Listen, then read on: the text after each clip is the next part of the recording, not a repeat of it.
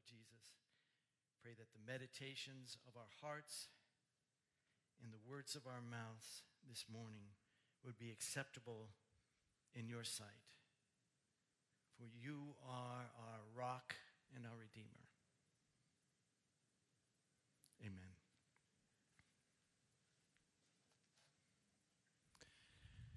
Well, this morning we're going to mix it up a little bit, uh, as usual. One of the things that uh, was really great about uh, the last sermon or the sermon before that that he did on the Holy Spirit was that we all kind of participated together.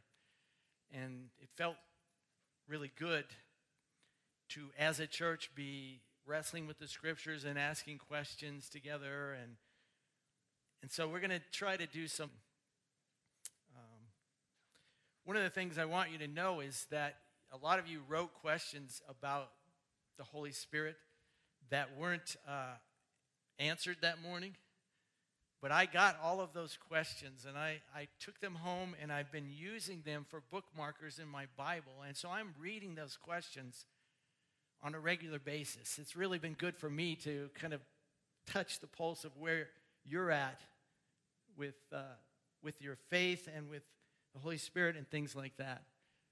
So, so this morning, what we're going to do, what I'd like to do, and if, uh, if it doesn't work out, then I'll do something else, but I'm hoping not to, is uh, we're going to put the scripture passage on the board and I'm going to read through the scripture passage, which is in Thessalonians. We're in Thessalonians chapter 5 this morning. And we've been talking about being people of the future. So this morning, we're going to be thinking more around being a people of the future. Not just individual people of the future, but a community of people of the future. And what that means.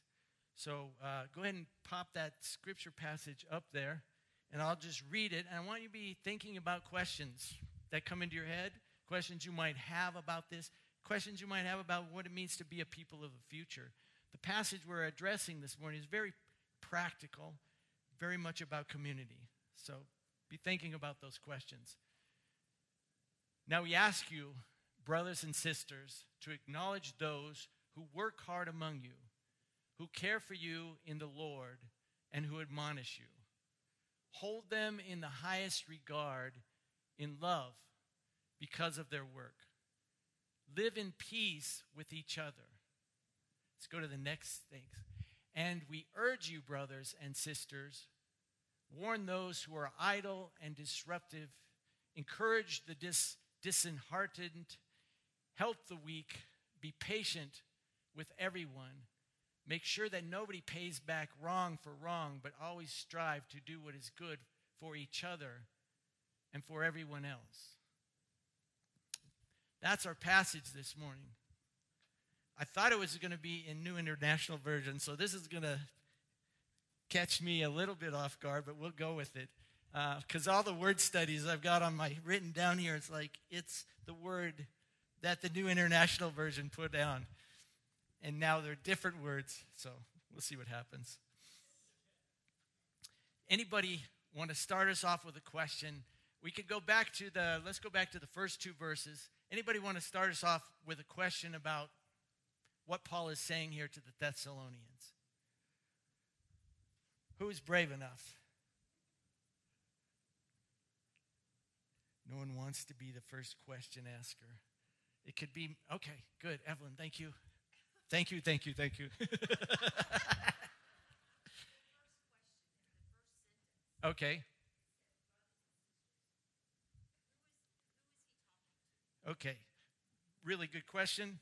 Thank you, Evelyn. Uh, G, uh, Paul is talking to the Thessalonians and to the church. And it, one of the cool things about the church, the early church, was that they used the words, they used family words for each other.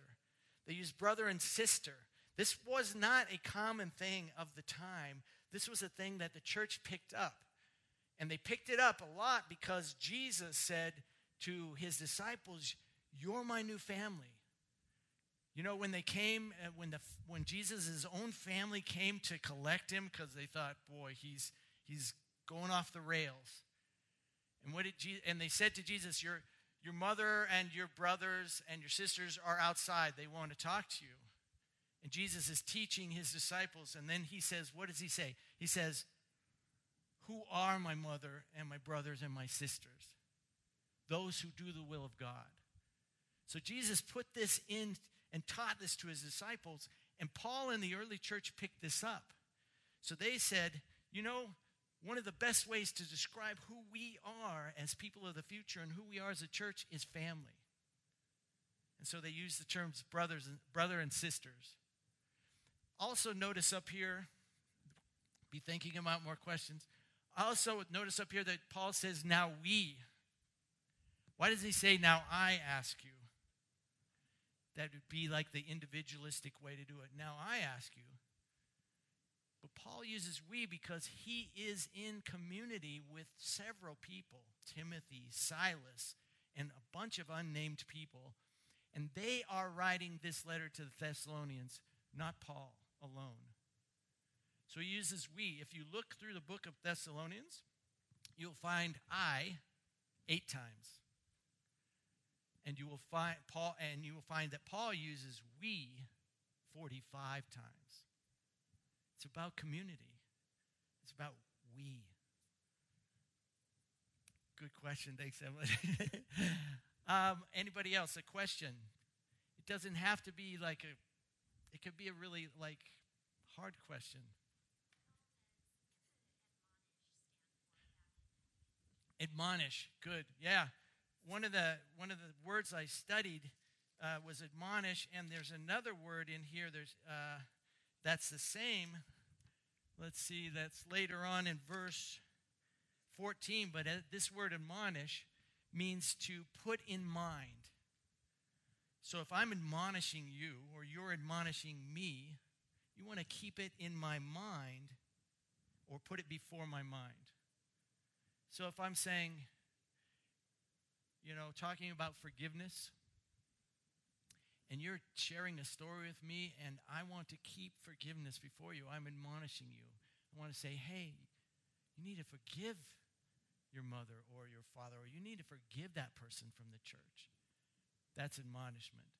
Uh, there's another, let's see, let's look at verses 14 and 15, see what word uh, encourages. Uh, warn. That word says, I urge you, brothers and sisters, warn those. That's the same exact word as admonish earlier. They just translated it differently. It means to put in mind, or put in front of the person's mind. And that's one of the jobs of a community of people. It's not an easy thing to do. Uh, one commentary I read actually says you need to do it gently. It's, it's, a, it's a gentle word. Not like, ah, you screwed up, you know, and you need to fix what you screwed up. Sometimes some of us need to hear that, right? But others don't. So that's what admonish means. Another question. Yes. Okay.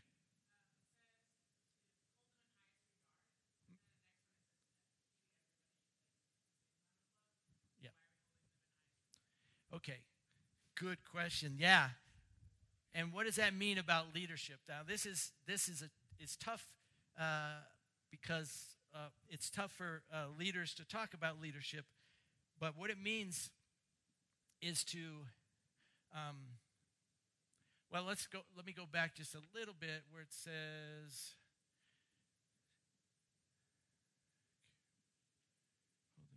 See that word acknowledge? acknowledge those. That's really a bad word. Uh, I would think it's a really bad translation. In the new in the NIV it says respect, and that doesn't even have the power of what the Greek word has. The Greek word says know. Know your leaders. And then later on it says love them because of their work. That word love is agape. So basically Paul is saying know and love your leaders but not just like we love everybody. Everybody we love with agape, right? We're supposed to love all people because of who we are in Christ and who, who is in us and, and because we're brothers and sisters. But Paul says, add an extra bit of love to your leaders, not because of who they are, not because of their position, but because of their work. This is interesting because it's, you know, we think, oh, works righteousness. We don't have works righteousness. But Paul is saying, you know, judge your leaders in some sense and love them because of what they do among you. So that's why you give a, everybody gets that regular love, agape, eh, uh, no holds barred. Jesus loves you. We love you, and we're called to love you, whether it's easy or hard to do. But leaders get an extra amount because they do and because they take an extra risk.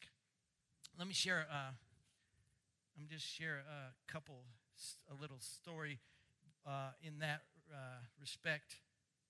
Um, what you, one of the things that some of you may know about leadership and may not is that it's actually can be a pretty heavy burden.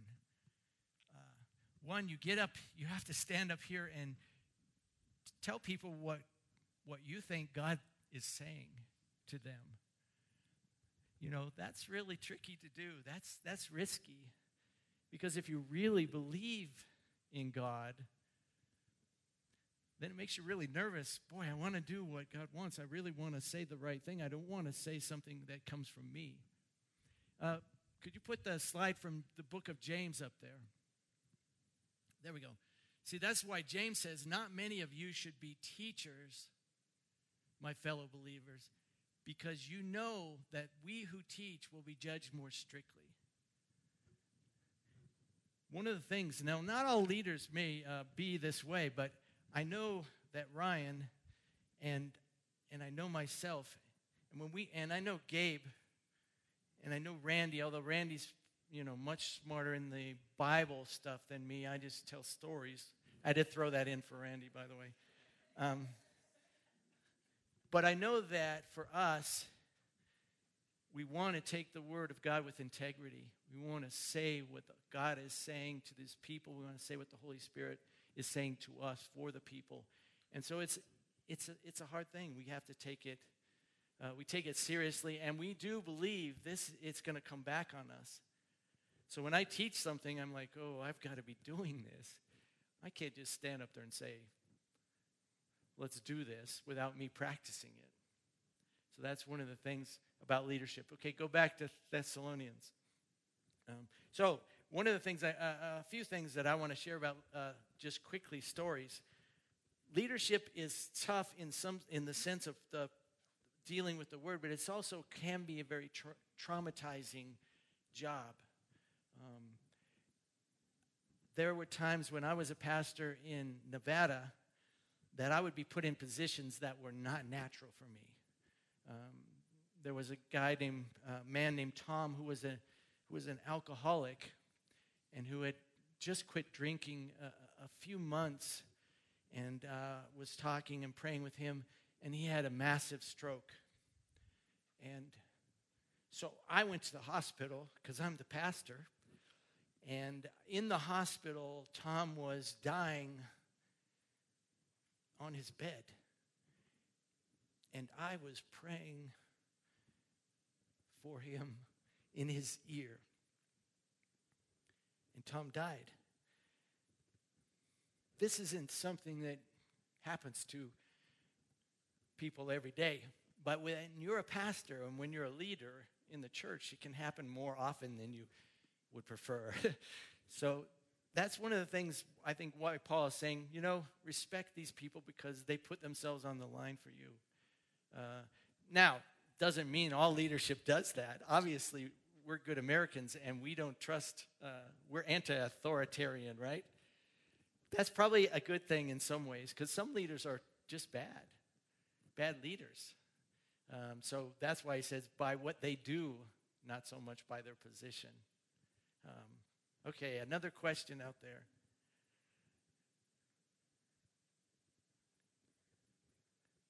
Good, answered everything. Okay, let's go home.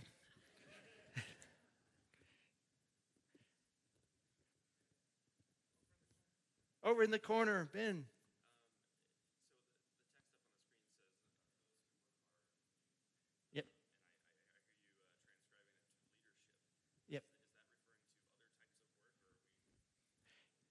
Yeah. No, that uh, the the word actually um, the word for leadership is actually in there. There's a it's it's the word over. I don't think it's in this text. Those who are over you, it says. So that's uh, this one doesn't quite uh, translate it that well, but it says those who are over you, and the double meaning is those who preside over you and and lead, and then those who lead by caring for you. So it could be, a, it's not definitely just not the pastors, it's the, the elders, the deacons, anyone in the church, those who are working for Growing Home, those who are leading worship. It's all of the people that are involved in guiding the, the, the congregation and the community toward, toward what God wants. So, yeah, that's what that's about.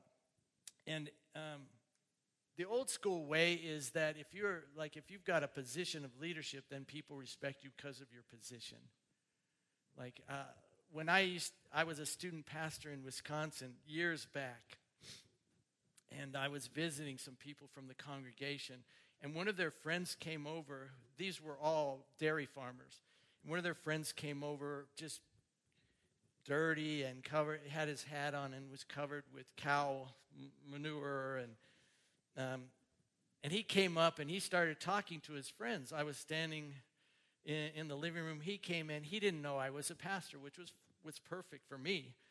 And he started talking to his friends, and he was just cussing up a storm and telling them how those effing cows would not do what they're supposed to do. And, and then they stood there for a while, and then they said to their friend, Oh, we want to introduce you to our pastor. so, what does the guy do? Immediately, he takes his hat off and he says, Gosh darn it. Uh, really good to meet you, you know. But that's respecting me for my position. He had no idea what I was doing uh, in or for the church. Um, so definitely, but definitely, leadership is not always what's uh, those who are in front and who are appointed, but those who have wisdom in God as well. Other question. Go ahead and switch to the next uh, set of verses. Questions. Trying to look out over the lights. Got all this down. Yeah. Me too.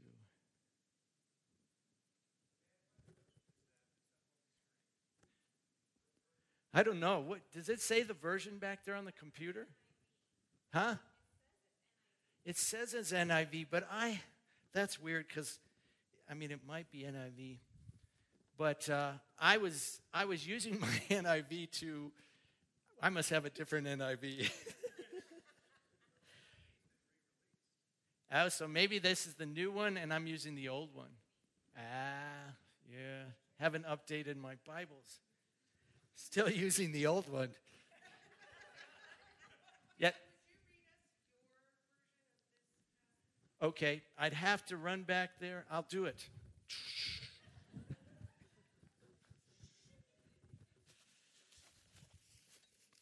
Where is that?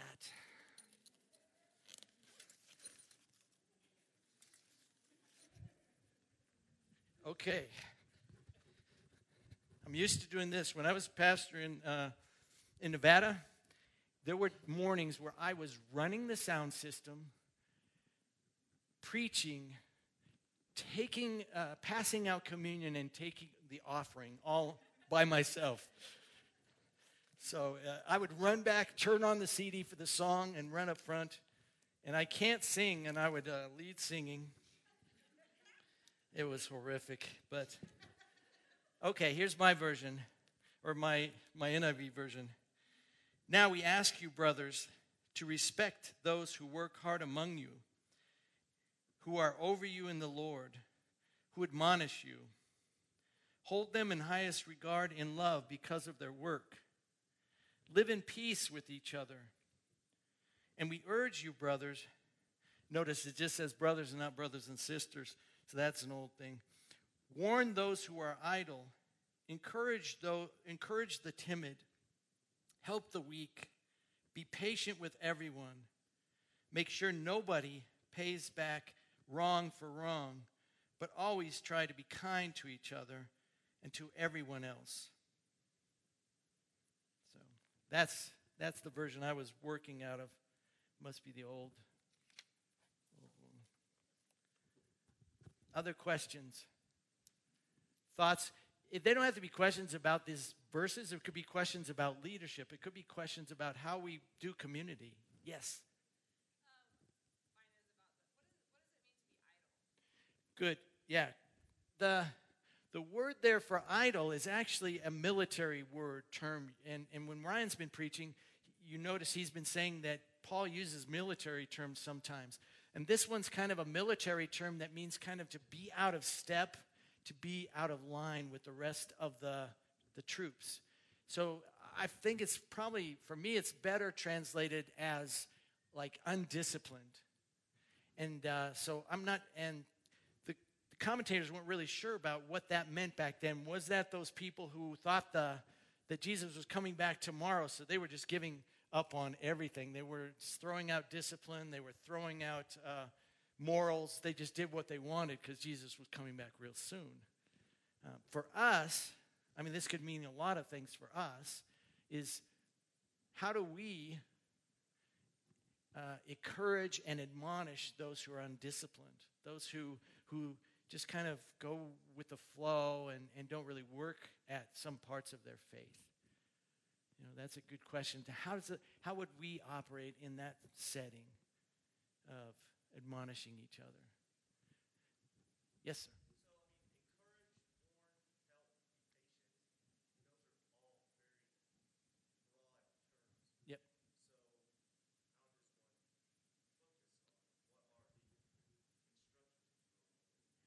Right. Well, a, a couple things, I'm not sure on all of that, but a couple things that do help is that two of these words, um, in my version, one is, uh, let's see, uh, urge.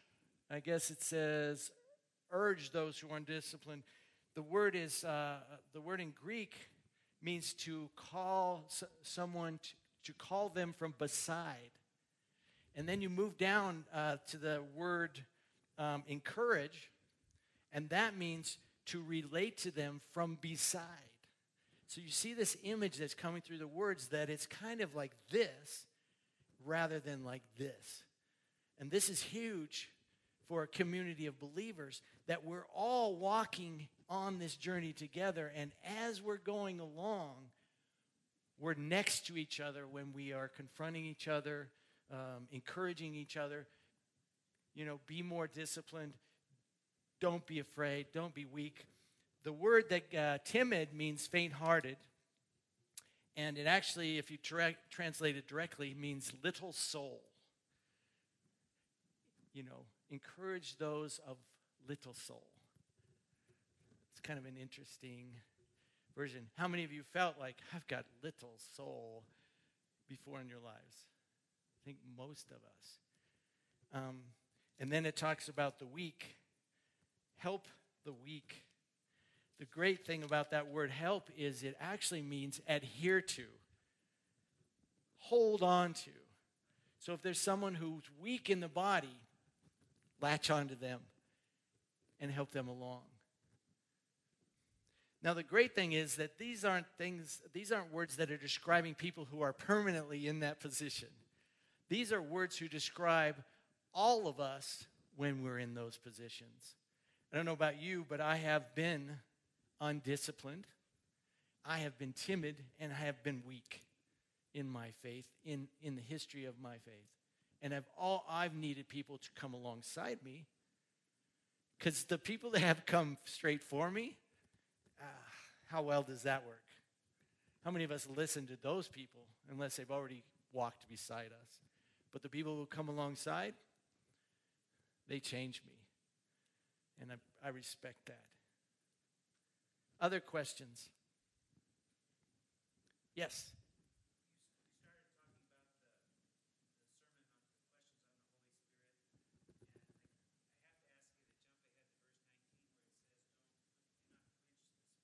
Yeah, you're, you're going outside the parameters, Gary. You know I haven't studied that. I'm sorry, la- laughing in the microphone. Um, wow. Oh, wow.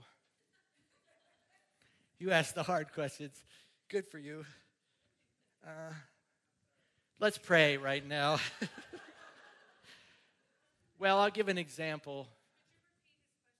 Okay, uh, Gary said, uh, what about, he wanted to jump ahead to verse 19, which says, Do not quench the Holy Spirit. What does that mean? Uh, I can share a story. Randy could tell you the absolute truth on that from the scriptures, but I'll share a story. Uh, way back uh, when we lived in San Diego, we belonged to a small intentional, well, unintentional Christian community that I think I've talked about before. We all lived on this cul de sac, six families. And uh, we all lived next to each other in, in three duplexes. And so we would meet every week um, on Monday or Tuesday night. I think we would meet for worship and Bible study. Well, I had been having a hard time and I had been feeling quite guilty for some of the sins that were going on in my life. And so I was praying, and I felt, wasn't, you know, I'm never really sure, but I felt like the Holy Spirit was saying to me, Dan, you need to humble yourself before this group of people. You need to wash their feet. And I'm like, yeah, right. I mean, I, I'm like, this has got to be the Lord, because if this is me, I'm not going to, there's no way I'm going to do this because I don't want to do this just because it popped into my head. So I said, okay, Lord, if this is you, I'm kind of a Gideon in this way, but I said, Lord, if this is you, I want you to have absolutely everybody come to the meeting on Monday night. Now, in, you probably know, just like this church, in our community, the amount of times that everybody had been at a meeting together could be counted on one hand in four years. It never happened. So I'm like, oh, this is a sure bet. There's no way everybody's going to come. I'm not going to have to do this. So we went to the meeting, and of course, not everybody was there, and I breathed a sigh of relief. And then the last two people walked in. Now, that was a moment when I could quench the Holy Spirit. I could say, I just can't, I'm not going to do this. I'm, uh, God has come through with his part. I have heard my part. I'm not going to do it. That would be quenching the Holy Spirit because I knew that's what God wanted. In fact, I was sitting there shaking because I was nervous about washing feet, and somebody said, Oh, isn't this strange? We're all here tonight. It was like God was speaking right through that person. And then I went on to wash their feet. Uh, but quenching the Holy Spirit is not doing what you know God is calling you to do when you have been led to do it. And I think that can happen too as well with reading the scriptures and not doing the scriptures. So I don't know that you got that's what I got for that. But one Kelly, how are we on time? She's my time. Doing all right. Yeah, Mark.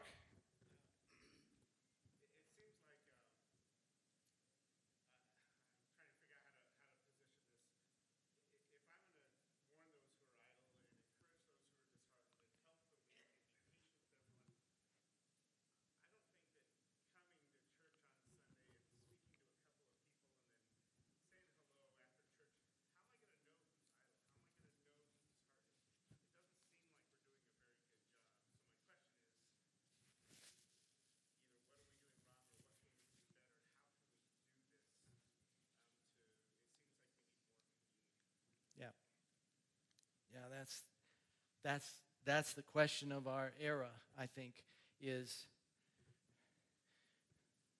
this costs something. It costs something in in putting aside time and energy and materials to spend with each other. And uh, our American culture is, is working the exact opposite direction with this, pushing us to work more, more people in the family working, spend uh, more time on our, our houses and our material goods and, and spend less time, having less time. We're so busy, we have less time with each other. So, what Paul is talking about in this culture, they were much more available to each other.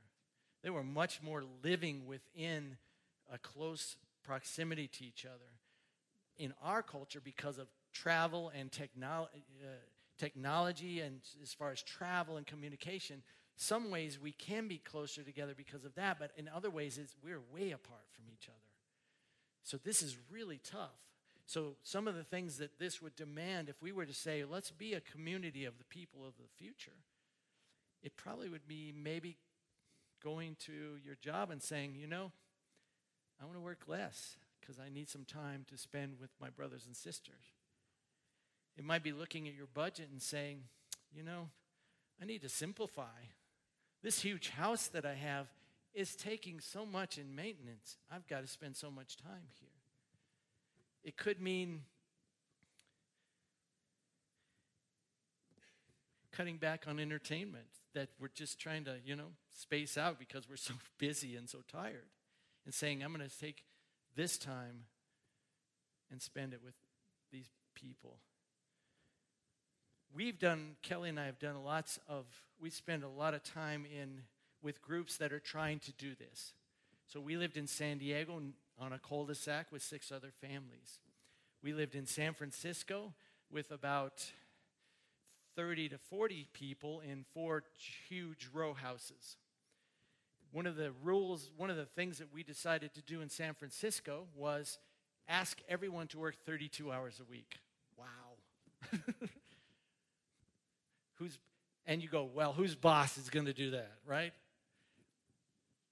But everybody, almost everybody, was working 32 hours a week and took eight hours a week to have relationships where they could do these things. Encourage the disheartened, help the weak, warn those who are idle. Another thing that we did in that community so that we could afford to live on 32 hours a week was we shared our possessions. We shared our money, we shared our cars. We had 35, 40 people. We had something like 12 cars. We all shared those cars. Now, that has its own problems. Believe me, it has its own problems. But it also can give you time to do this and give you time uh, also to walk uh, in ministry together with each other, not just helping each other grow in Christ, but actually serving Christ together, which is another way to, to grow in Christ. So that's kind of, you're right, Mark. It's, it takes some tough choices. And for a community of believers like this who are, we're all immersed in our culture and we're good Americans, man, this is going against the grain for us. Other questions? Yes. Oh, I'll go with Dan since you had one of them.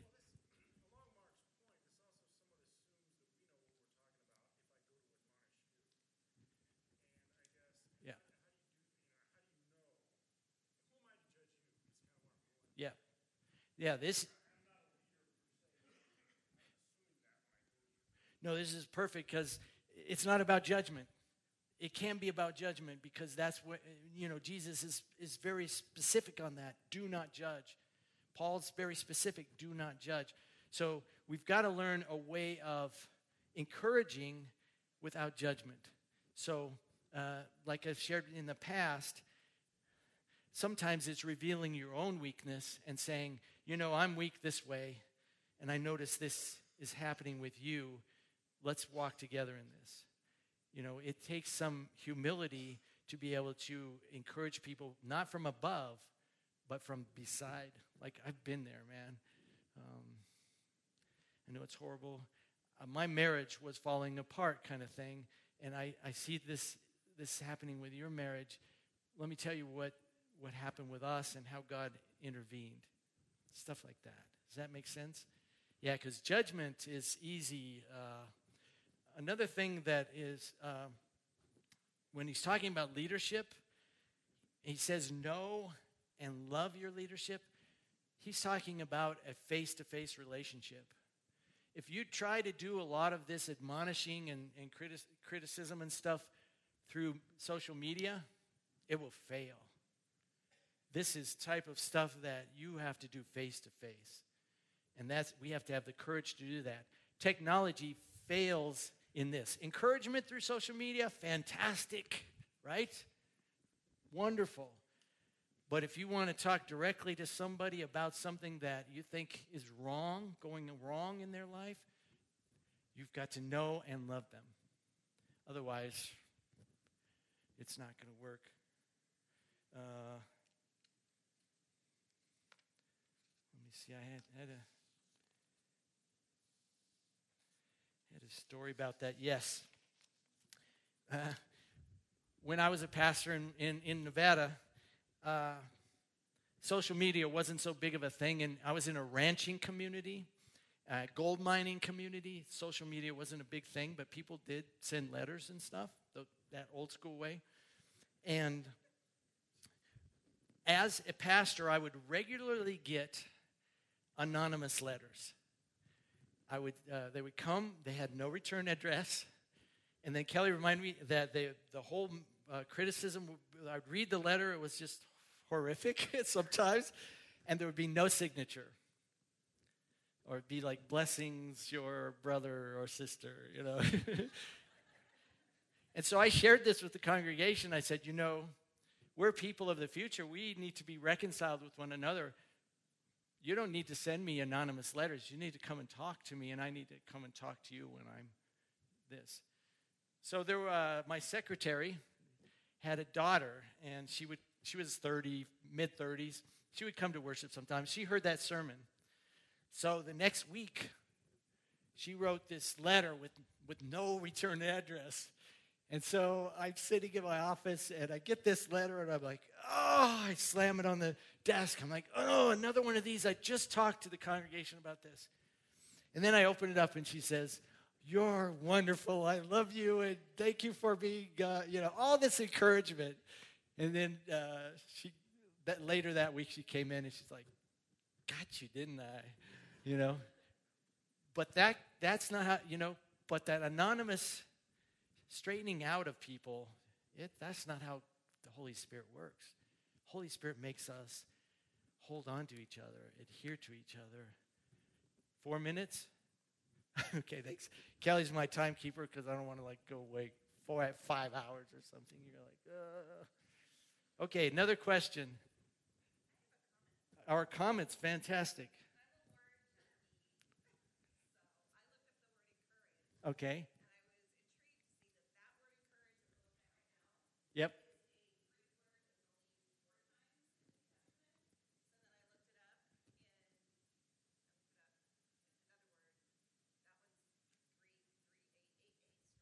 Right.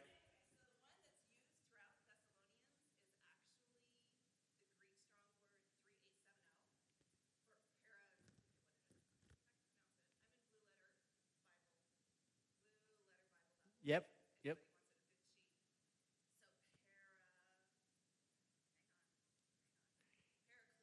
Yep.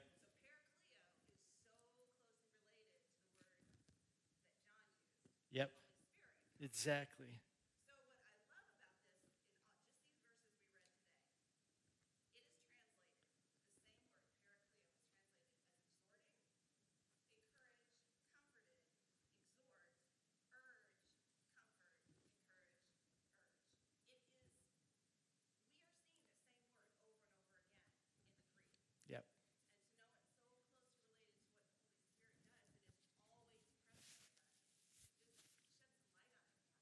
No, that's fantastic because actually, what Paul is asking us to be, he's saying, you need to be like the Holy Spirit.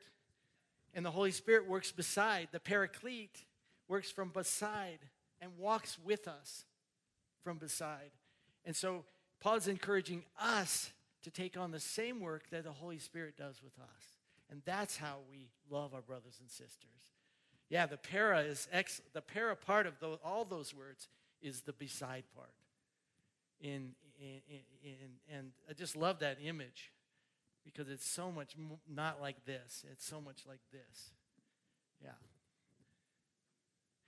So we're probably time up. So let me uh, see. I'll just want to say one last thing. This is the kind of conversation that is good for us to have together. And we can have this together, and we do have this together in some of our small groups. If you're a part of a small group, fantastic. Have these kind of conversations. How can we be a church that loves each other and spends time with each other so that we can do these things? Um, and then, if you're not in a small group or, or with a group of people where you can talk about these things, I encourage you to get in one. That's the first step. You know, for some of us that are in groups, maybe uh, the next step is spend more time. Maybe our 10 men table, start meeting twice a week. Wouldn't that be cool? It'd be a little hard, but be cool. And we get to know each other even more. Now, there's a lot here that we didn't get to, um, especially about paying back evil for evil instead and paying back good for evil. But I guess we'll leave that for another time. And maybe Ryan will pick up on some of that when he preaches next week. I want to just read my summation of what I think this passage is saying in my own words uh, from the word studies and all of that. We are called together in the Lord to know and love each other as family, to walk beside each other, reminding one another to practice peace, suffer long that's the word patience. Suffer long with all people and hunt for good to repay.